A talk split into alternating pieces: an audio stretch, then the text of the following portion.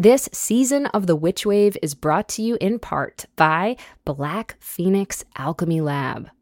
Black Phoenix Alchemy Lab is a fragrance house specializing in body and household blends with a dark, romantic, gothic tone. Over the years, they've collaborated with some of my very favorite creative visionaries, including Neil Gaiman, Jim Jarmusch, the Jim Henson Company, and most recently, Junji Ito. They continually return to inspirations drawn from witchcraft, paganism, and mythology, and they also have a sister store called Twilight Alchemy Lab, which creates oils blended and consecrated specifically for ritual use. The lab recently released their annual Halloween perfume collection, a limited edition series which includes scents inspired by folklore accounts of lycanthropy. Customer reviews of their products can be found at the fan run bpal.org web forum, and you can check out all of their perfumes and other enchanting concoctions over at blackphoenixalchemylab.com. This episode of The Witch Wave is brought to you by Open Coven. Okay, potential stitch witches, have you been wanting to learn how to stitch but don't know where to get started? Do you love embroidery but can't find kits available to match your aesthetic? Then check out Open Coven's embroidery kits. Each one is designed for beginner crafters, and they include a printed design, embroidery floss, a needle, an embroidery hoop, full instructions, and a stitch guide. They are super cool and super magical, inspired by the occult, social justice, and zine culture. These kits are far from traditional, and you will love them. And best of all, Witchwave listeners will receive 10% off their first order and a pass for a free live online class by using the code WitchWave23.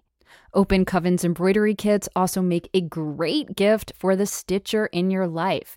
So go on ahead to opencoven.com for more details and don't forget to use code WitchWave23 for 10% off. Hi, Witch Wavers. I have exciting news. At long last, we have some new Witch Wave merch available for you now through TeePublic we decided to go with TeePublic for our new Witchwave merch because it is a print on demand site, which means you can get different variations of the Witchwave logo printed on t shirts, mugs, totes, stickers, magnets, notebooks. Oh my gods, the sky's the limit. And the shirts come in different styles and fabrics and colors and are available in sizes small through 5XL, so you can order whatever you'll feel you're most magical in. So head on over to witchwavepodcast.com slash shop. The world is filled with bewitching people, and you might be one too. Welcome to the podcast where art is magic, magic is real, and reality is stranger than dreams. I'm Pam Grossman, and this is The Witch Wave.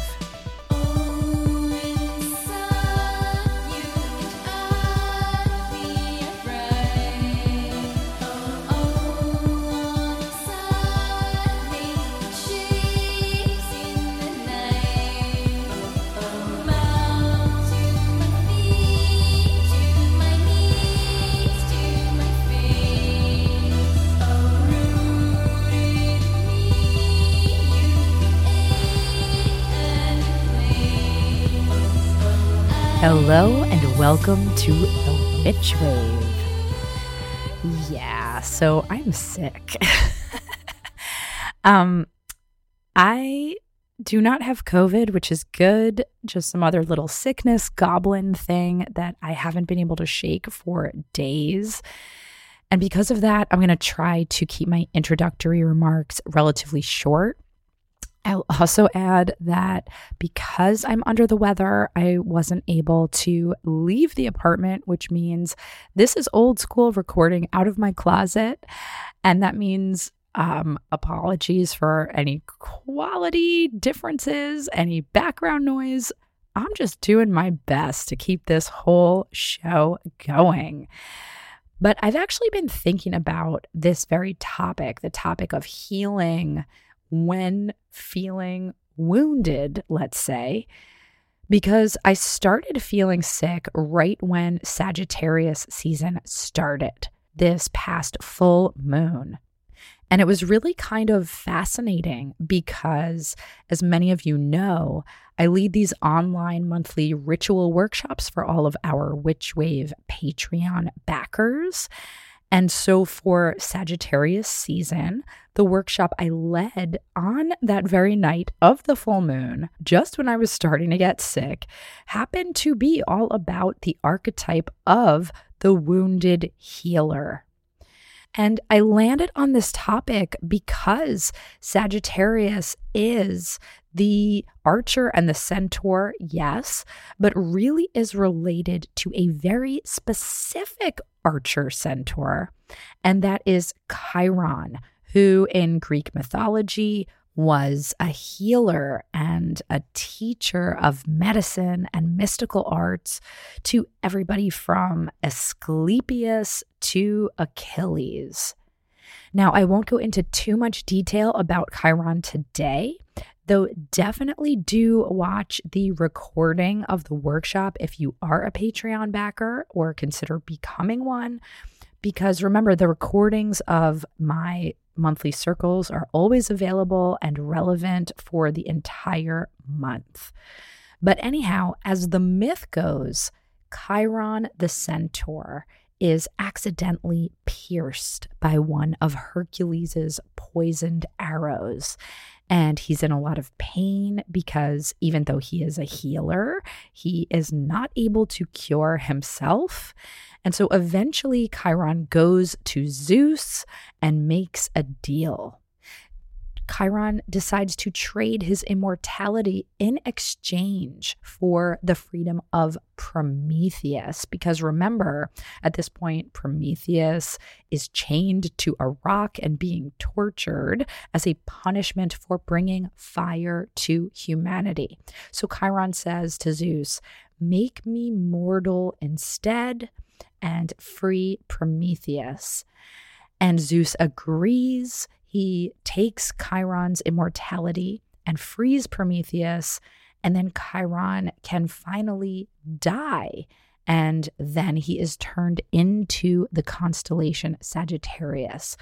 So the Sagittarius constellation is Chiron, the wounded healer who doesn't have to suffer from his wounds anymore because he is now a constellation and because he has traded his suffering and his mortality for somebody else's freedom.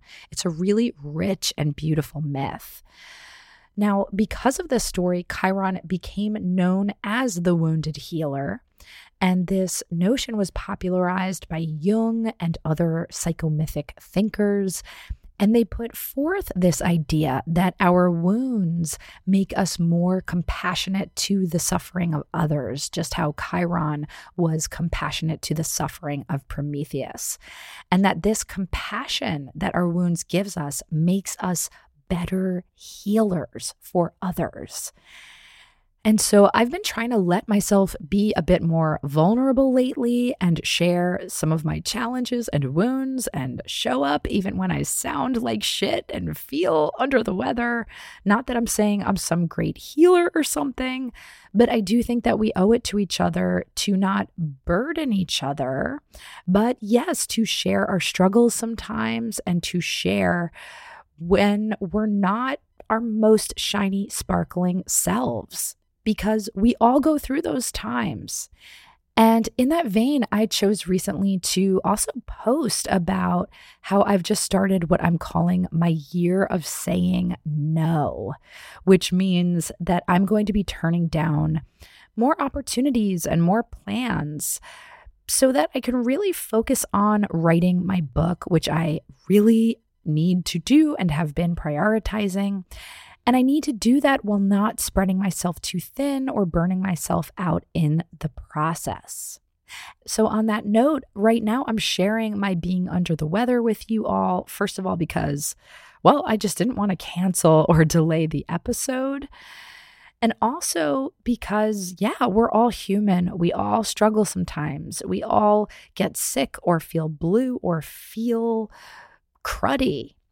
And so I thank you for making me feel like I can show up and croak away in your ears for a little bit. And I will say also, if you just cannot stand this croaking sound in your ears, the interview that I do with today's guest, um, I sound a lot better in it because it was recorded a couple days ago. I was still starting to feel sick then, so I'm not 100% myself in the recording either, but I definitely sound less croaky. So just hang in there a little longer.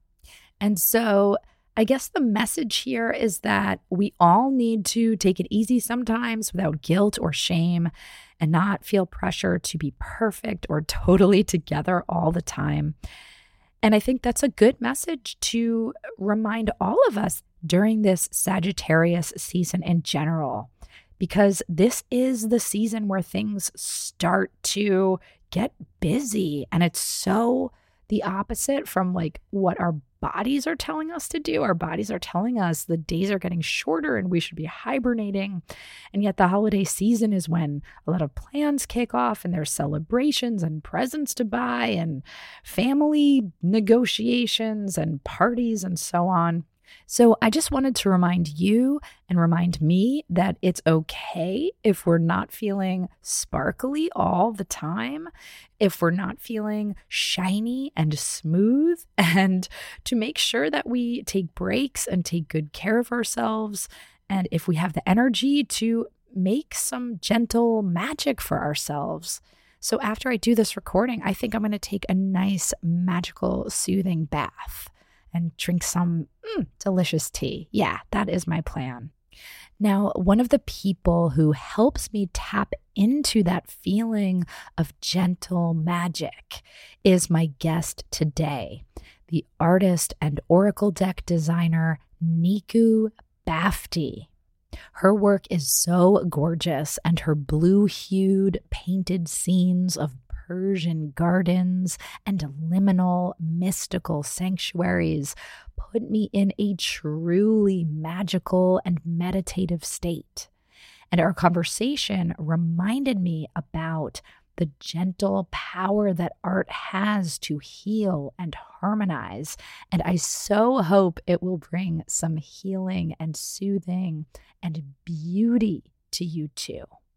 But before we get to that, First, let's check and see what's come through on the Witch Wire. Who is it? Witches. Hi, Pam, and the entire Witchwave fam. Uh, this is Will. I'm normally calling in from Michigan, or I would normally be calling in from Michigan, but right now I am recording this from my hotel room in Phoenix, Arizona. I have been traveling a ton lately. Um, I've been in seven different cities in the last five weeks, and that's not very typical, but I do think I might be traveling a bit more for my work. And I was wondering if you had any thoughts on how to connect with yourself, with spirit, with places and spaces that I'm going to, or any of us are going to, when we have all of this back to back travel, back to back whirlwind of activity. I feel like I'm everywhere, all over the place. I don't know when I am. I don't know where I am. And I thought you might have some ideas, maybe. So, anyway, love you much, Pam. Love everybody who's part of this community. Thank you. And I hope to hear from you soon. Hi, sweet, sweet Will. Now, for everybody listening, I don't think Will will mind if I expose them a little bit as one of the dear friends that I made recently as they and their lovely husband were both participants in the magical Greece trip that I led this past September. And my goodness, Will, it is so good to hear your voice. And I had no idea that your travels have been pretty much consistent since then. I hope it has felt adventurous and exciting at times too, but yes, I also know how destabilizing travel can be, especially if you keep changing locations. So here is what I will say. First of all, when I travel, I always carry some sort of travel talisman with me in my bag for extra blessings and protection.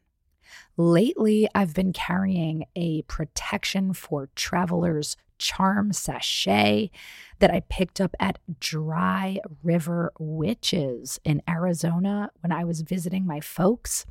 And it looks like you can order one directly from them online or else find something equivalent from your local witch shop.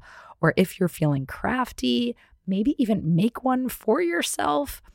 Will, I happen to know that your husband is a master crocheter, so maybe he could help in this regard. Just a thought. Sorry, I'm telling all of your business to the Witch Wave community. Well, I apologize. But anyhow, in addition to a travel talisman, I also like to make sure that I stay anchored to spirit and self wherever I am. So, this means packing very intentional jewelry that makes me feel magically supported. And it also means making sure that I have items in my hotel room or whatever guest room I'm staying in that make me feel connected to my magic. Now, I've often talked before about having a little travel altar that you can take with you. You can make it out of a little box or an Altoid tin. So that might be something fun for you to bring with you. And if you can light a little candle in it or near it, all the better, though I know that's not always possible in a hotel. But also, don't forget about bath or shower magic that is portable and beautiful and easy. So you can bring along a magic soap or bath salts with you. And just make sure that you take a few moments every day for that kind of cleaning, cleansing ritual because it can really make a huge difference. And you are presumably going to be taking a shower or bath anyway. So it's an easy way to incorporate that. And finally, and this one is hard with busy schedules, I know. But if you can find a little pocket of time to connect to the land of wherever you are, that is massively helpful too. So, having a practice where you touch the earth and thank it, or maybe do an exchange where you leave an offering and then take a little stone or flower that you find can just help you feel less like you are free floating and more present and more anchored. And finally, you all know I'm a big fan of casting magic circles, and that's a beautiful way to start the day or to ground wherever you may be. So, if you can cast a quick circle of gratitude, protection, and love every morning, that can be a big help too. All right, my darling Will, it was so good to hear from you. I miss you and I'm sending love. And I so hope that your travels are full of magic. And I look forward to them bringing you to my fair city so that I can squeeze you in person. Now, on to my guest. Nikoo Bafti is an Iranian British visual artist and illustrator. After graduating with an honors BA degree in illustration from the Arts University of Bournemouth, Nikoo began her early career as an animation intern at Disney Channel UK and has since been working independently as an illustrator as well as exhibiting her fine art internationally. Inspired by the traditional miniature paintings of her Persian heritage, Nikoo combines intricate narrative imagery with a deep curiosity for the esoteric and metaphysical phenomena to create ethereal visions of a vibrant, holographic reality. With her spiritual and art practices closely intertwined, she uses her work as a vehicle to explore and understand what lies behind the veil. Nikoo's latest project, the Transmutation Oracle, a metaphysical guide to navigating reality, will be released by the Philosophical Research Society in January 2024 and is available now to pre order at prs.org. Nikoo joined me from her home in Rome via Zoom.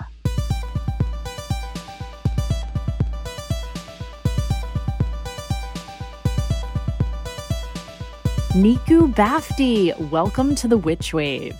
Hi, hi. Thank you so much for having me. I'm so delighted to have you. I am such a fan of your beautiful artwork. And so this is a real treat for me. I appreciate you making the time. Honestly, I I really, really appreciate you saying that. Thank you. It means a lot. I'm really happy to be here, chat to you. So, Nikoo, one of the reasons that I wanted to talk to you now is because I saw this announcement of a new project that you have been working on. Mhm. And this is a new Oracle deck. And I am familiar with your work as a visual artist, which we'll dive into a little later. But I thought we would start by talking about this beautiful deck that you have been the illustrator of. So, can you tell us the name of the deck and how you got involved with it? Absolutely. Well, yeah. So the deck is called the Transmutation Oracle. I guess I'll just start at the beginning. So I got contacted by the Philosophical Research Society. the best place on earth. Have you been there in person before, Nikoo? I haven't. I would absolutely love to. And I'm going to try to get there in the next year or so because it looks incredible. But I've been aware of them for maybe around two years. So let's just set the stage for our listeners here.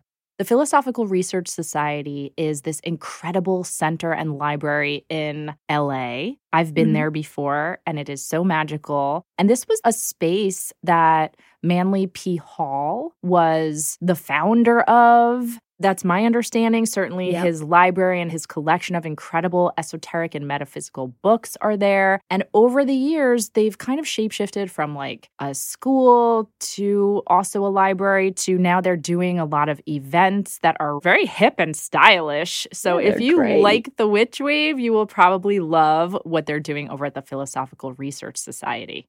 Absolutely.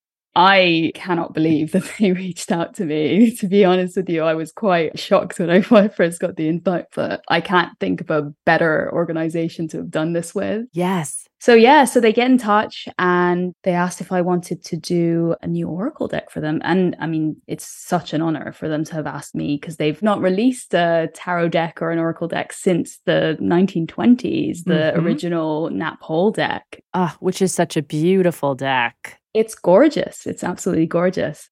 And yeah, so it was a huge honor and I can't believe it's happened really. Oh my goodness. Those are pretty big shoes to fill. We're talking about a deck that was put out by Manly Palmer Hall himself. Mhm. And J. Augustus Knapp, who my friend Mitch Horowitz, the occult scholar and writer, he often talks about J. Augustus Knapp as like the Norman Rockwell of the occult. Just like Right, right. incredible illustrator. And their deck Yeah. is amazing. I have the re released version of it. So for you to be next in line, I mean, my goodness, how did they even know about your work? How did they reach out to you? it's pure chance really because i happen to know i mean we went to university together somebody who works there liz they reached out to me and asked if i would be interested we don't know each other very well but kind of peripheral circles basically. Sure. so something quite crazy happened before just i don't know maybe three days before they reached out to me i had this idea in the back of my head i wanted to do a series of mini prints. And i'd had this idea for ages and for some reason that moment that week was the time I was like, I'm going to just do it. I had some time, I had some energy to do it. So, really, in an unattached way, I kind of just, you know, settled into it. And I did maybe like four or five full pages in my sketchbook of all these kind of card like thumbnails of Mhm. different images. hmm And two or three days later, I get the invite. And if I'm completely honest, if I hadn't had that moment in a completely unattached way, drawing all these little thumbnails, I mean, none of them were used for the final deck, but Mhm. if I hadn't had that experience where I just kind of smashed out a whole bunch of these drawings, I don't know if I would have freaked out more or Yeah. if I knew that I could do it. But Yes. somehow the fact that it happened that way, it really was kind of a nod from the universe to be like, you can do it. It's fine. Yes. Look what you did a few days ago. It's not a big deal. You can do it. How fabulous. Meant to yeah. be. And maybe you even conjured it or manifested it somehow. Who knows?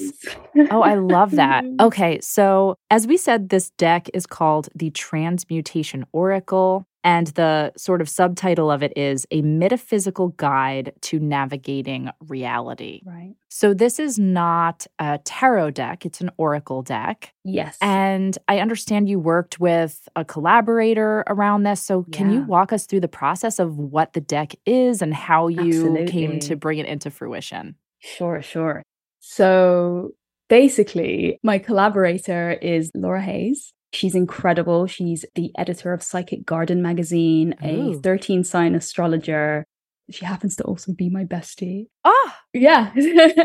when I got this invite and they asked if do you want someone to help with the writing, I knew immediately the person that I would feel most comfortable with doing this. It was a no-brainer. I asked if she could come on and do it and she could and it just felt so meant to be. And the reason that I completely trusted her is because we talk about these concepts that we put into this deck. It's something that we've really integrated into our own lives and it's really really helped us all the concepts that we put into this deck so i just felt so comfortable just leaving the writing with her and be like okay i know that you were gonna smash it out and you're gonna do a great job and she absolutely did.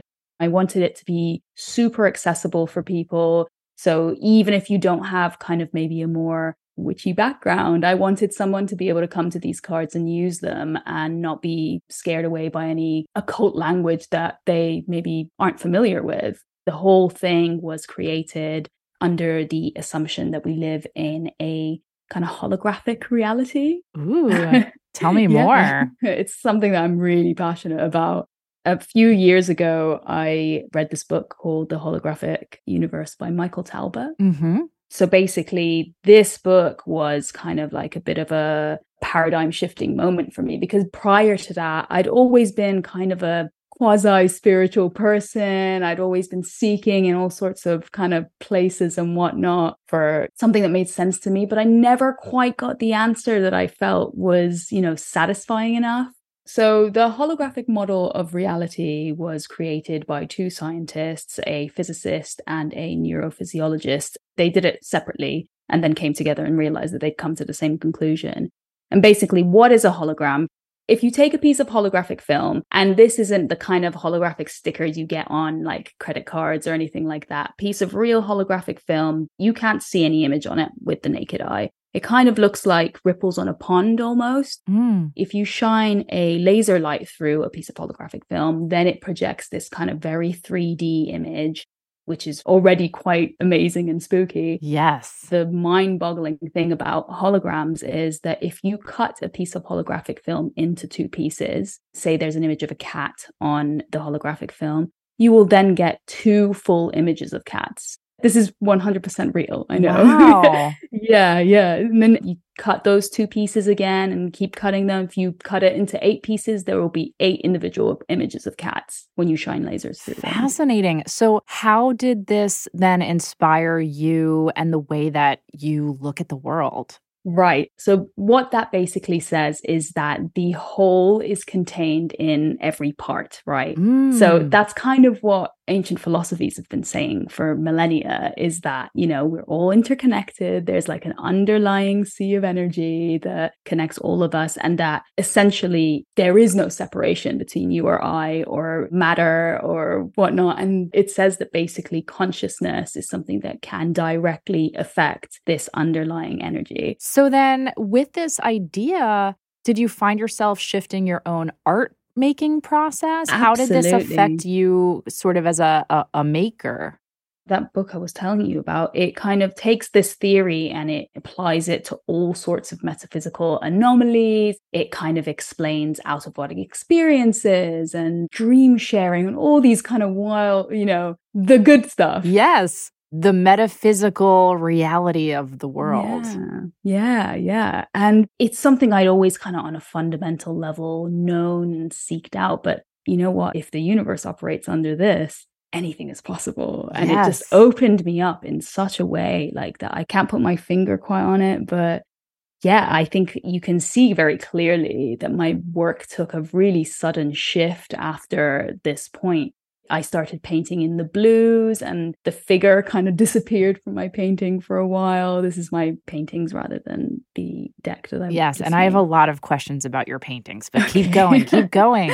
yeah, it's just such a satisfying language to see the world through. Sometimes I'd, you know, plant objects or ideas or narratives or themes into my paintings in a way that in itself is kind of like magic, right? Like yes. paintings are like magical objects because you spent so much time kind of with focused, intense, intense, basically. Yes, yes. It just transforms everything. It solidifies that magic is real at the end of the day. yes. Oh, I love that. And so, how did this holographic point of view influence the way that you and Laura developed this particular Oracle deck? It was such a core thing to us to be like, okay, let's put this out and have the whole thing be you're operating under the assumption that this is the way that the world works and that you can affect your reality. So I just smashed out all of these kind of themes or concepts that have helped me move closer to wholeness or whatnot, or like, you know, healing, all mm-hmm, of that mm-hmm. over the last few years. And I sat with Laura and we would just go through and say, okay, which ones are the most important to us? And yeah, we just kind of shaved it down, shaved it down, and had the final list of the concepts that are most important. Laura went off and wrote her essays for each card. And I just kind of went into my space of trying to pull out the right images for each card. Yes, basically. yes. Yeah. And just to list some of the concepts, mm-hmm. I saw in some of the promo materials you have a card called invocation. Mm-hmm. There's one called protection, one called surrender, mm-hmm. one called energy body. Mm-hmm. Did you kind of come up with those concepts in a list and then draw to them? Or were you just drawing and then adding the concepts onto them after, or some combination? It was kind of a combination, but the core process of it, because, you know, every once in a while an image will kind of pop into your mind and sure. you'll want to just jot it down. Sure. We wanted it to be a deck that could really help the user definitely kind of went for the list first, kind of just to figure out what are the most important concepts to us. Once that list is down, what I would do is I've got quite a funny, but honestly, quite a ritualistic way of working when it's in the idea generation phase of kind of getting the images down. What I'll do is before try and kind of detach, get myself in a really meditative state, you know, just really, really, really ground into the moment. And then just in a really non-attached way, I'll just kind of smash out pages and pages and pages in my sketchbook, almost in a way where I'm just not thinking about it. So it's almost like automatism or kind or even of. like channeling. You're just kind of in this more does the word trance feel relevant here? It kind of does, but I never want to use it myself because I almost feel like it's so lofty to say, yes, I go into a trance and sure, sure. and bring these images. But it does feel that way, honestly. Mm. It really is a process of getting out of your own way, just seeing what comes up. Mm. That is honestly how I work most of the time when I'm coming up with imagery. And then afterwards, once I kind of have a big mess of pages and pages of the sketches, I'll go through with a colored pencil and kind of put dots next to things that I think work and then just kind of shave it down and shave it down until the best ideas kind of really pop out. Ah, gorgeous. On that note, we're going to take a quick break and we'll be right back. This season of The Witch Wave is brought to you in part by Sphere and Sundry an astro magical atelier where you can get expertly elected materia magica oils, incense, bath salts, salves, inks, beauty oils, and more, which have been ritually crafted during rare powerful and benefic astrological configurations. And oh my word, I can tell you firsthand, this is the stuff. These formulas are chosen in accord with the strict requirements of the talismanic tradition outlined in the Picatrix and other ancient grimoires, meaning you can benefit from the power of amazing astrological transits even when the stars haven't aligned. These are incredible tools for witches who are looking to embrace the manifestations and results of their spell work, especially the Luna in Cancer series. And I myself have the Luna in Cancer incense, and it is a dream to use for any kind of lunar magic. Venus materia can be used for love, glamour, and attraction. Regulus for fame and recognition, Asclepius for healing and transformation, and Deneb al-Gedi for protection. I also used several of Sphere and Sundry's magical products on site in Greece during our group rituals, and they were so potent and so exquisite. I can't say enough good things about them.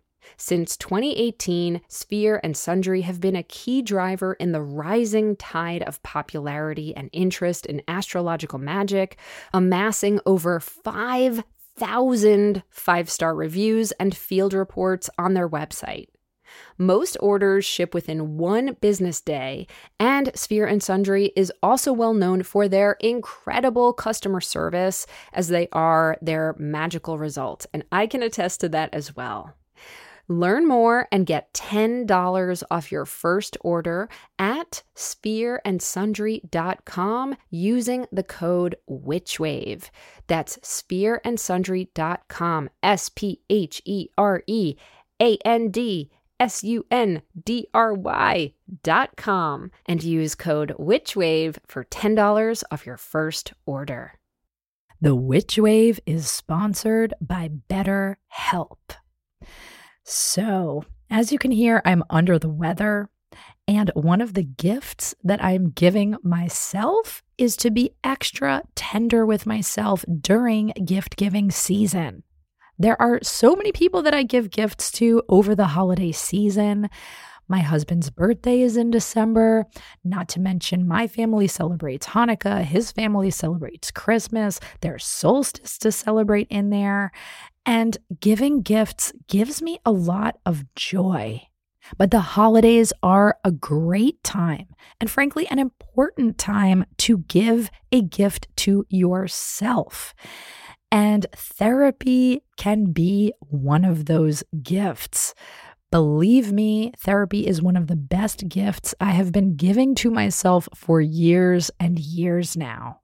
It's a gift because it's an act of self love and self care. And it's frankly a gift to other people too, because when I'm feeling better, when I'm feeling nourished, when I'm taking care of myself, then I'm better able to be generous with other people. So I highly recommend therapy. And if you're thinking of starting therapy, give BetterHelp a try. BetterHelp is entirely online. It's designed to be convenient, flexible, and suited to your schedule. And all you have to do to get started is fill out a brief questionnaire to get matched with a licensed therapist. And you can switch therapists at any time at no extra charge.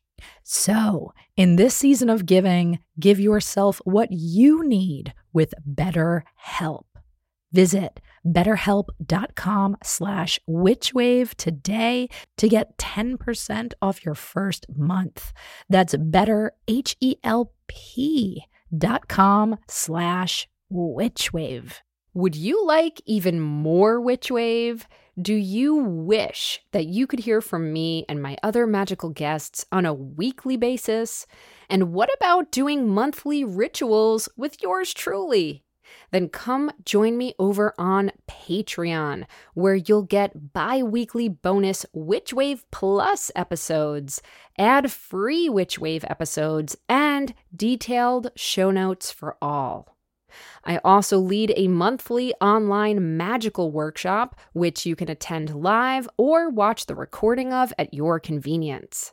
Rewards for some tiers also include magical merch and contests where you can win Witchly prizes each month, as well as early heads up about my other workshops before they sell out. And you can even sign up for the opportunity to work with me one on one and all backers get access to our exclusive digital coven where you can connect to a community of other wonderful Witchwave witches around the world.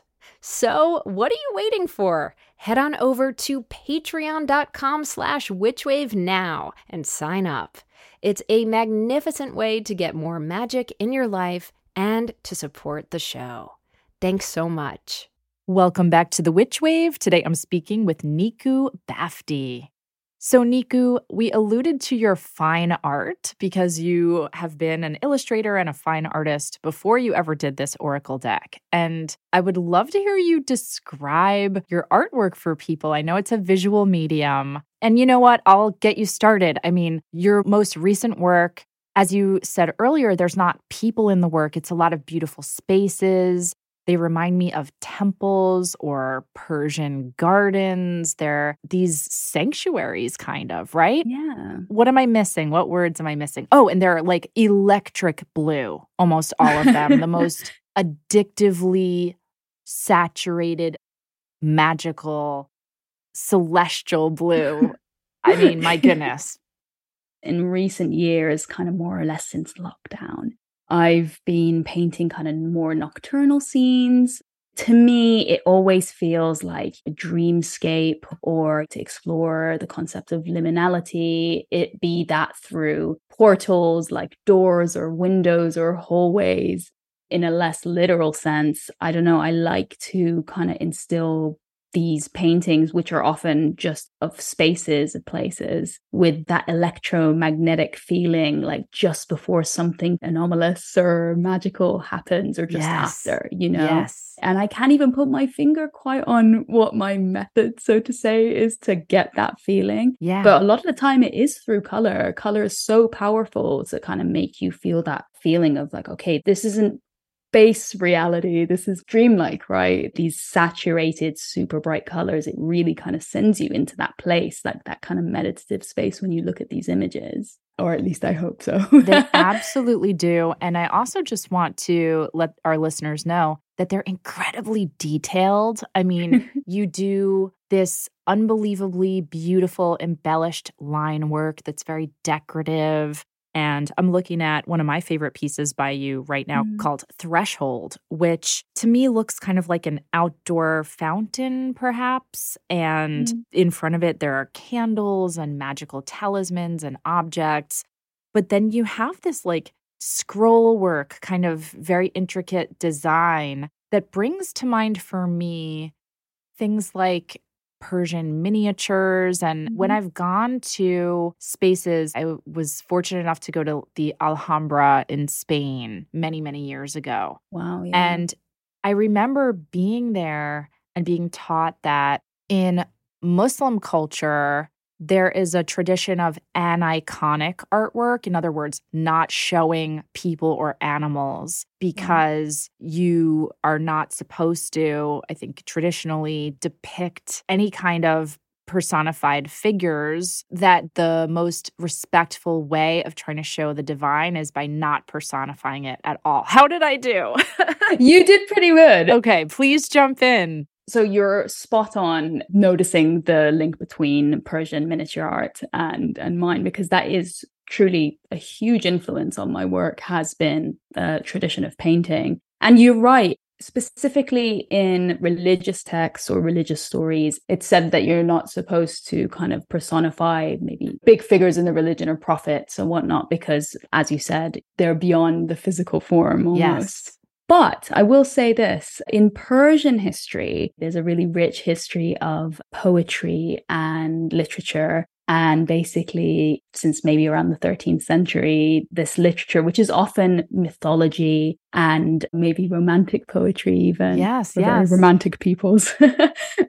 and these were always illustrated with these gorgeous hand painted just tiny if you think my work is detailed like honestly i always in awe of these paintings because yeah just every inch is covered in like little tiny it's the symmetry that gets me it's like mm. these symmetrical patterns that just kind of are perfect on the page because they were illustrating these old mythologies, you'd get all sorts of kind of like mystical beasts and even like, you know, scenes of romantic lovers. Like, you know, there'll be, there'll be lo- lots of like lovely ladies like playing instruments and whatnot. Sure, sure. There's just so much to draw from inspirationally, honestly. And yeah, it's a really, really rich history. I could look at it forever. Oh, it's so beautiful. I imagine you know that the Metropolitan Museum of Art here in New York, where I live, They've mm-hmm. relatively recently opened this unbelievable wing of just generally Middle Eastern artifacts wow. and art, but the Persian collection is so breathtakingly beautiful. Wow. And those patterns also that you're talking about,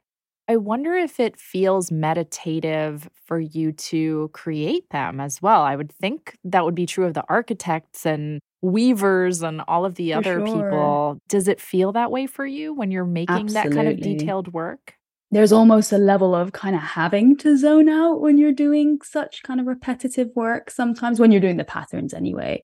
At the end of the day, it's my happy place, right? Just kind of getting like proper zoned out or zoned into this painting because it does it really does take longer than maybe your standard larger painting sure. you'd think that the size would make it longer if it's a bigger painting and obviously it depends on what you're painting sure. of course. But yeah like really kind of slowing down it kind of forces you into that meditative space for sure. Yeah so i could definitely say that.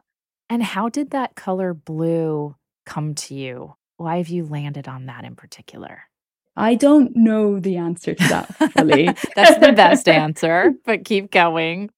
It really correlated with around the beginning of the lockdown for me, actually. And it wasn't intentional. It wasn't a moment where I said, okay, I'm just going to start painting in these blues and purple. I think I just did one painting that really felt like where I was at. And it felt like a real shift from the previous works that I'd been doing up to that point then it became almost like an obsession. Like I couldn't move past this color palette. Yes. I'm trying to ease myself out of it now.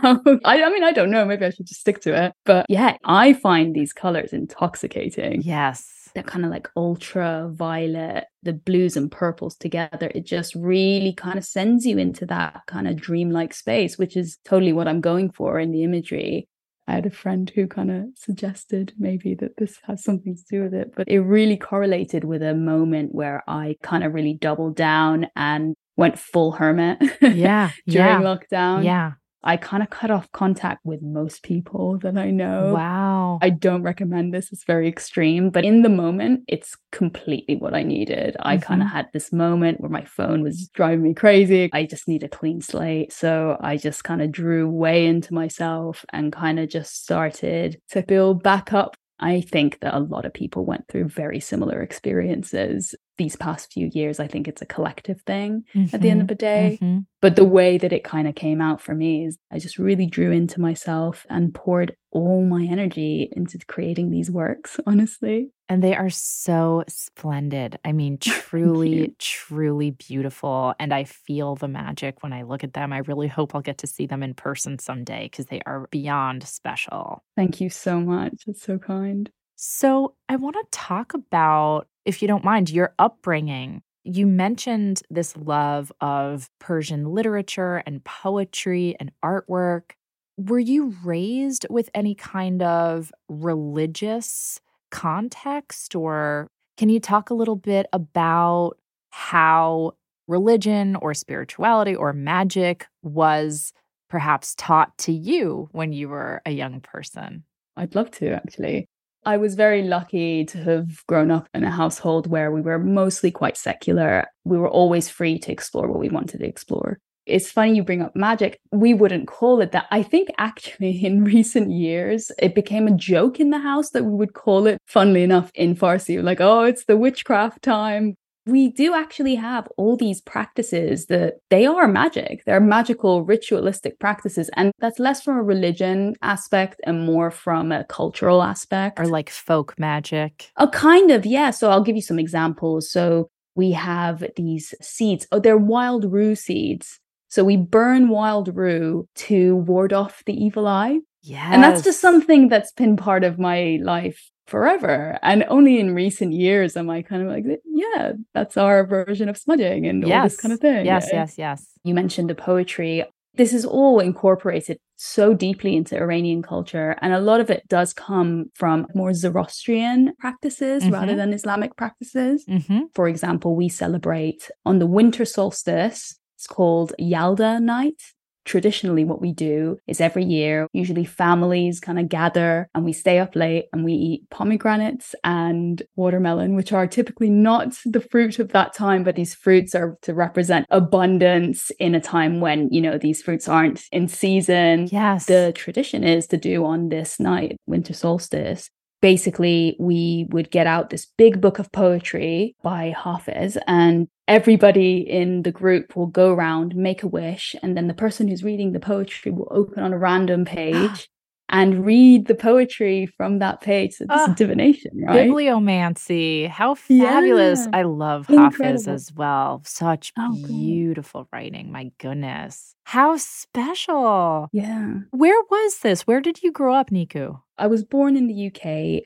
But when I was about six years old, my family, we moved to Kuwait. Mm-hmm. I lived there until I was 18 and then I went back to the UK. Wow. So your formative years were in Kuwait? They were. They were. Okay. Interesting. And this yeah. is a very ignorant question, but how different culturally might Kuwait be from Iran, where your ancestors were from? Super different. Mm-hmm, mm-hmm. yeah, really, really different. But you know what? I am so grateful to my parents for kind of moving us over to the Middle East because, of course, it's much closer to my culture than yeah. the UK would be. Yes. One of the main reasons I think was also so that we could go to Iran in the summers. When mm. I was a kid, we would go mm. to Iran every summer. It was amazing. It meant that I was closer to these kind of cultural things. And there were maybe more Iranians around us because, again, we were in the region culturally of course quite different but there were a lot of things that you know we do share so it's not like it was that much of a far mm-hmm. world but yeah mm-hmm. yeah yeah and so after kuwait did you move back to the uk to go to art school is that what happened yeah that is what happened i went to art school in bournemouth a little seaside town yes once I was done there, I just moved to London and kind of stuck around there for about 10 years. And now I've moved to Rome. So, what? Why are you in Rome? My goodness, adventurous woman. I'm super grateful. It's by chance, honestly. My partner wanted to kind of go back to study. He's from Italy. So we decided to come here we'd both kind of been looking for a way to get out of the UK. And yeah, luckily this was where the university that you picked was. So oh. yeah, I'm super happy. I can't believe it, honestly. I've been here for about two months. Oh, wow. Yeah, so it's all very fresh. well, I'm so excited to see how the Italian history of art might infuse yeah. into your work too. How fabulous. On that note, we're going to take another quick break and we'll be right back. I want to tell you about a new witchy queer led podcast called Psyche Magic, where psychotherapist Jordan Hale interviews artists of all stripes about working with the subconscious via dreams, tarot, and the spirit realm.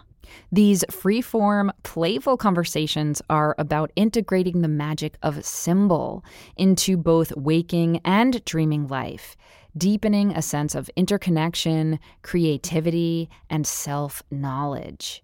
Jordan's velvety voice and nurturing energy are perfect for relaxing and sending you off for a restful and sometimes eventful night's sleep. If you're like me, you're a practical witch who wants to put those seven or eight, or dare I say nine, hours of sleep to good use. And the Psyche Magic podcast will help you learn to work mindfully with your dream material and cultivate sustainable practices around reveling in your inner world. So grab your nearest dream journal and check out this dreamy podcast. You can visit their website at psychemagicpodcast.com. That's P S Y C H E magicpodcast.com or by searching Psyche Magic wherever you get your podcasts. This episode of The Witch Wave is brought to you, as it so often is, by the marvelous Mithras candle. Fall is here. And with the cool autumn air and darkening evenings comes a radiant tool for creating the perfect sacred setting or cozy moment. Of course, I'm talking about Mithras candles. These pure beeswax lights are inspired by the modern science of photobiology, along with ancient pagan practices and cosmic mysteries. Mithras candles are handmade by my mythic and scientific pals in Philadelphia and come in traditional golden yellow and sensual black hues, with other colors and collaborations popping up seasonally. I'm telling you, my friends, you will be hooked like I am once you experience the gorgeous Byzantine hand dripped style of a Mithras candle and their honeyed floral aroma. Mmm. Go to mithrascandle.com to pick up the perfect glowing addition to your magical moments. And Witchwave listeners get 23% off their first order using offer code WITCH at checkout. That's offer code WITCH at Amazon Magic, I T H R A S candle.com. That's code WITCH at mithrascandle.com for 23% off your first order. So, I was just introduced to a truly splendid new tarot deck called the Meta Muse Tarot and I absolutely love its gorgeous retro collage artwork, which modernizes the arcana without losing its meaningful symbolism. The images are so beautiful and fantastical, which you know I love, but also really elegant and diverse, and the whole deck just feels incredibly special with gold gilt edges. And it also comes in a collectible two piece hardcover box. And it has a 168 page guidebook. So the whole experience is just super deluxe. The Metamuse Tarot is ideal for beginners as well as experienced readers because it follows the traditional Rider Waite Smith imagery. But what makes this deck unique is that in addition to its stunning artwork, there are many correspondences included in each card. Now, as you might know, each card in the tarot also has astrological, elemental, and even Kabbalistic associations. And this deck has all of that included in the artwork and in the guidebook because exploring all of those associations and symbols adds so much more depth and magic to a tarot reading. Now, customers absolutely love the Metamuse Tarot and have given many five star reviews over on Etsy and Shopify. So get your copy of the Metamuse Tarot today over at shopthemetamuse.com. That's shop, T H E M E T A M U S E dot com. And be sure to use the code WitchWave for 25% off. That's 25% off the Meta Muse Tarot using code WitchWave. Welcome back to the Witchwave. Today I'm speaking with Nikoo Bafti. So, Nikoo, you talked a bit about how some Persian, we'll call them folk magic or mysticism, was introduced to you when you were growing up. I'd love to hear more about your relationship with I suppose this is a very broad question, but mm. the magical history of that region because it is so rich. And unfortunately, I think a lot of people in the West are still not aware that so much of the we'll call it the occult, mm-hmm. a lot of the things that have become popularized mm. actually originate in that region, right? Yeah, yeah. Well, thank you for asking about that. I hope to become a little bit more informed myself because it's quite hard to get this information. It's only recently that I've found one book that speaks about the origins of magic the concept of ritual magic did actually come out of Zoroastrian practices thousands of years ago in Iran by the ancient Persians. And the word magic, it comes from the Persian word magush. Mm-hmm. You know, in the biblical stories, the three wise magi's, the Persian magi's. So who were they? To the best of my understanding, the main goal of magic within Zoroastrianism was to spread light into the world. That was the main reason that people would do this ritual magic. Mm. And then anything outside of that would be considered sorcery, which was not good to them. To the best of my understanding, that really did just include focused intent, meditation, it was a religion based around fire. So we'd have these fire temples Ooh. where the fire was, yeah, burning 24 7 for years and years, that there was people who guarded the fire and whatnot. And the basic tenet of this religion, Zoroastrianism, was to think good things, do good things, and say good things. I may have got that mixed up in the order. The intention is clear. Yeah. So it's literally about putting out as much positive energy as you possibly can if you want to simplify it as much as possible. Ah. And funnily enough, my name, Nikoo, comes from that, the saying that I just said. So the good things is Neek in Farsi. Mm. So Nikoo is of good things from oh, that. How beautiful. what a gorgeous name and what a beautiful intention to try to embody and live up to. I, I love try, that so I much. I think that you're doing pretty well. I mean, I don't know you that well, but just based on the energy I'm getting from you and your beautiful artwork, I'd say you're living up to your name so far. That's my quick read of the situation.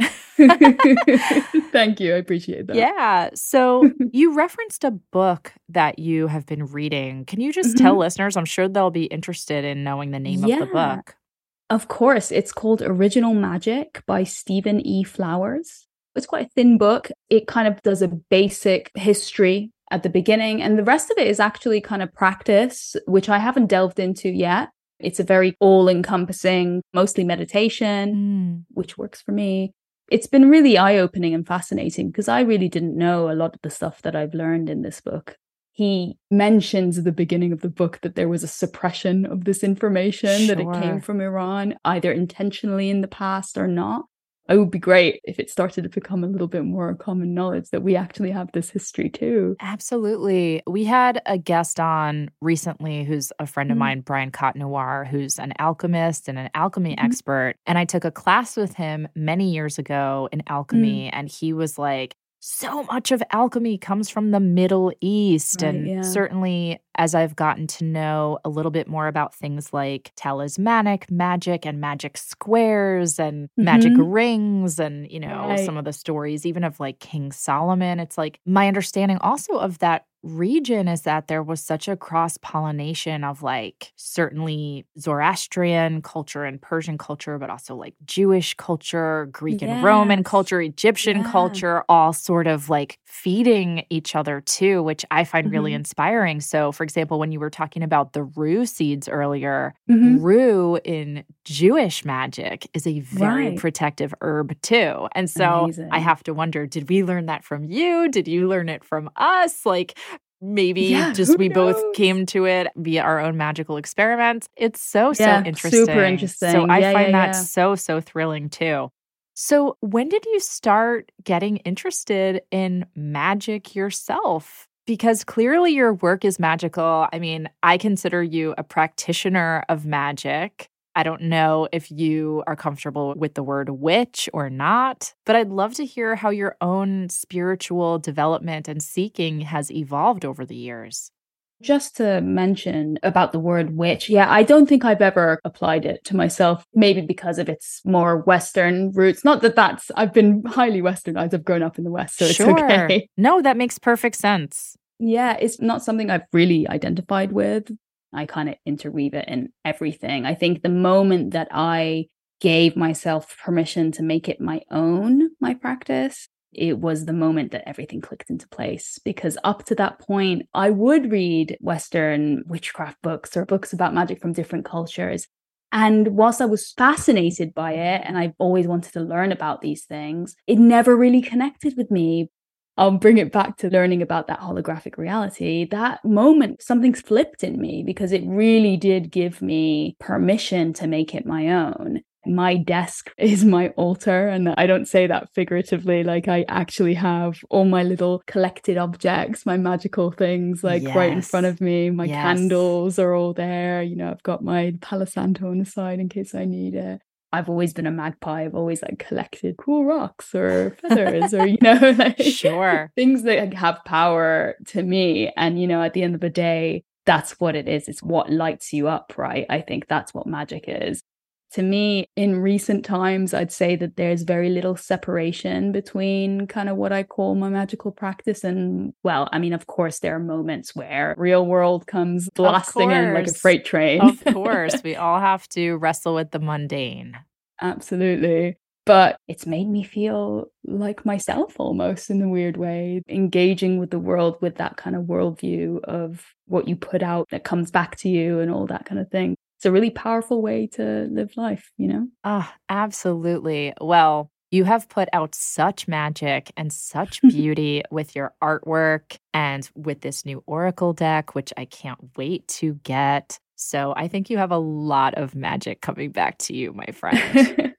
Thank you so much, Pam. I really, honestly, I'm thrilled to hear you say these things. Thank you so much. Of course, of course. Now, in our final moments together, I know people are going to want to get their hands on this deck. They're going to want to mm-hmm. see your work. They're going to want to connect with you. Please do all your shout outs and plugs. Go for it. Yeah, you can pre order the deck right now from prs.org or just Google it Transmutation Oracle for the Philosophical Research Society. And yeah, you can go straight to the pre order there now.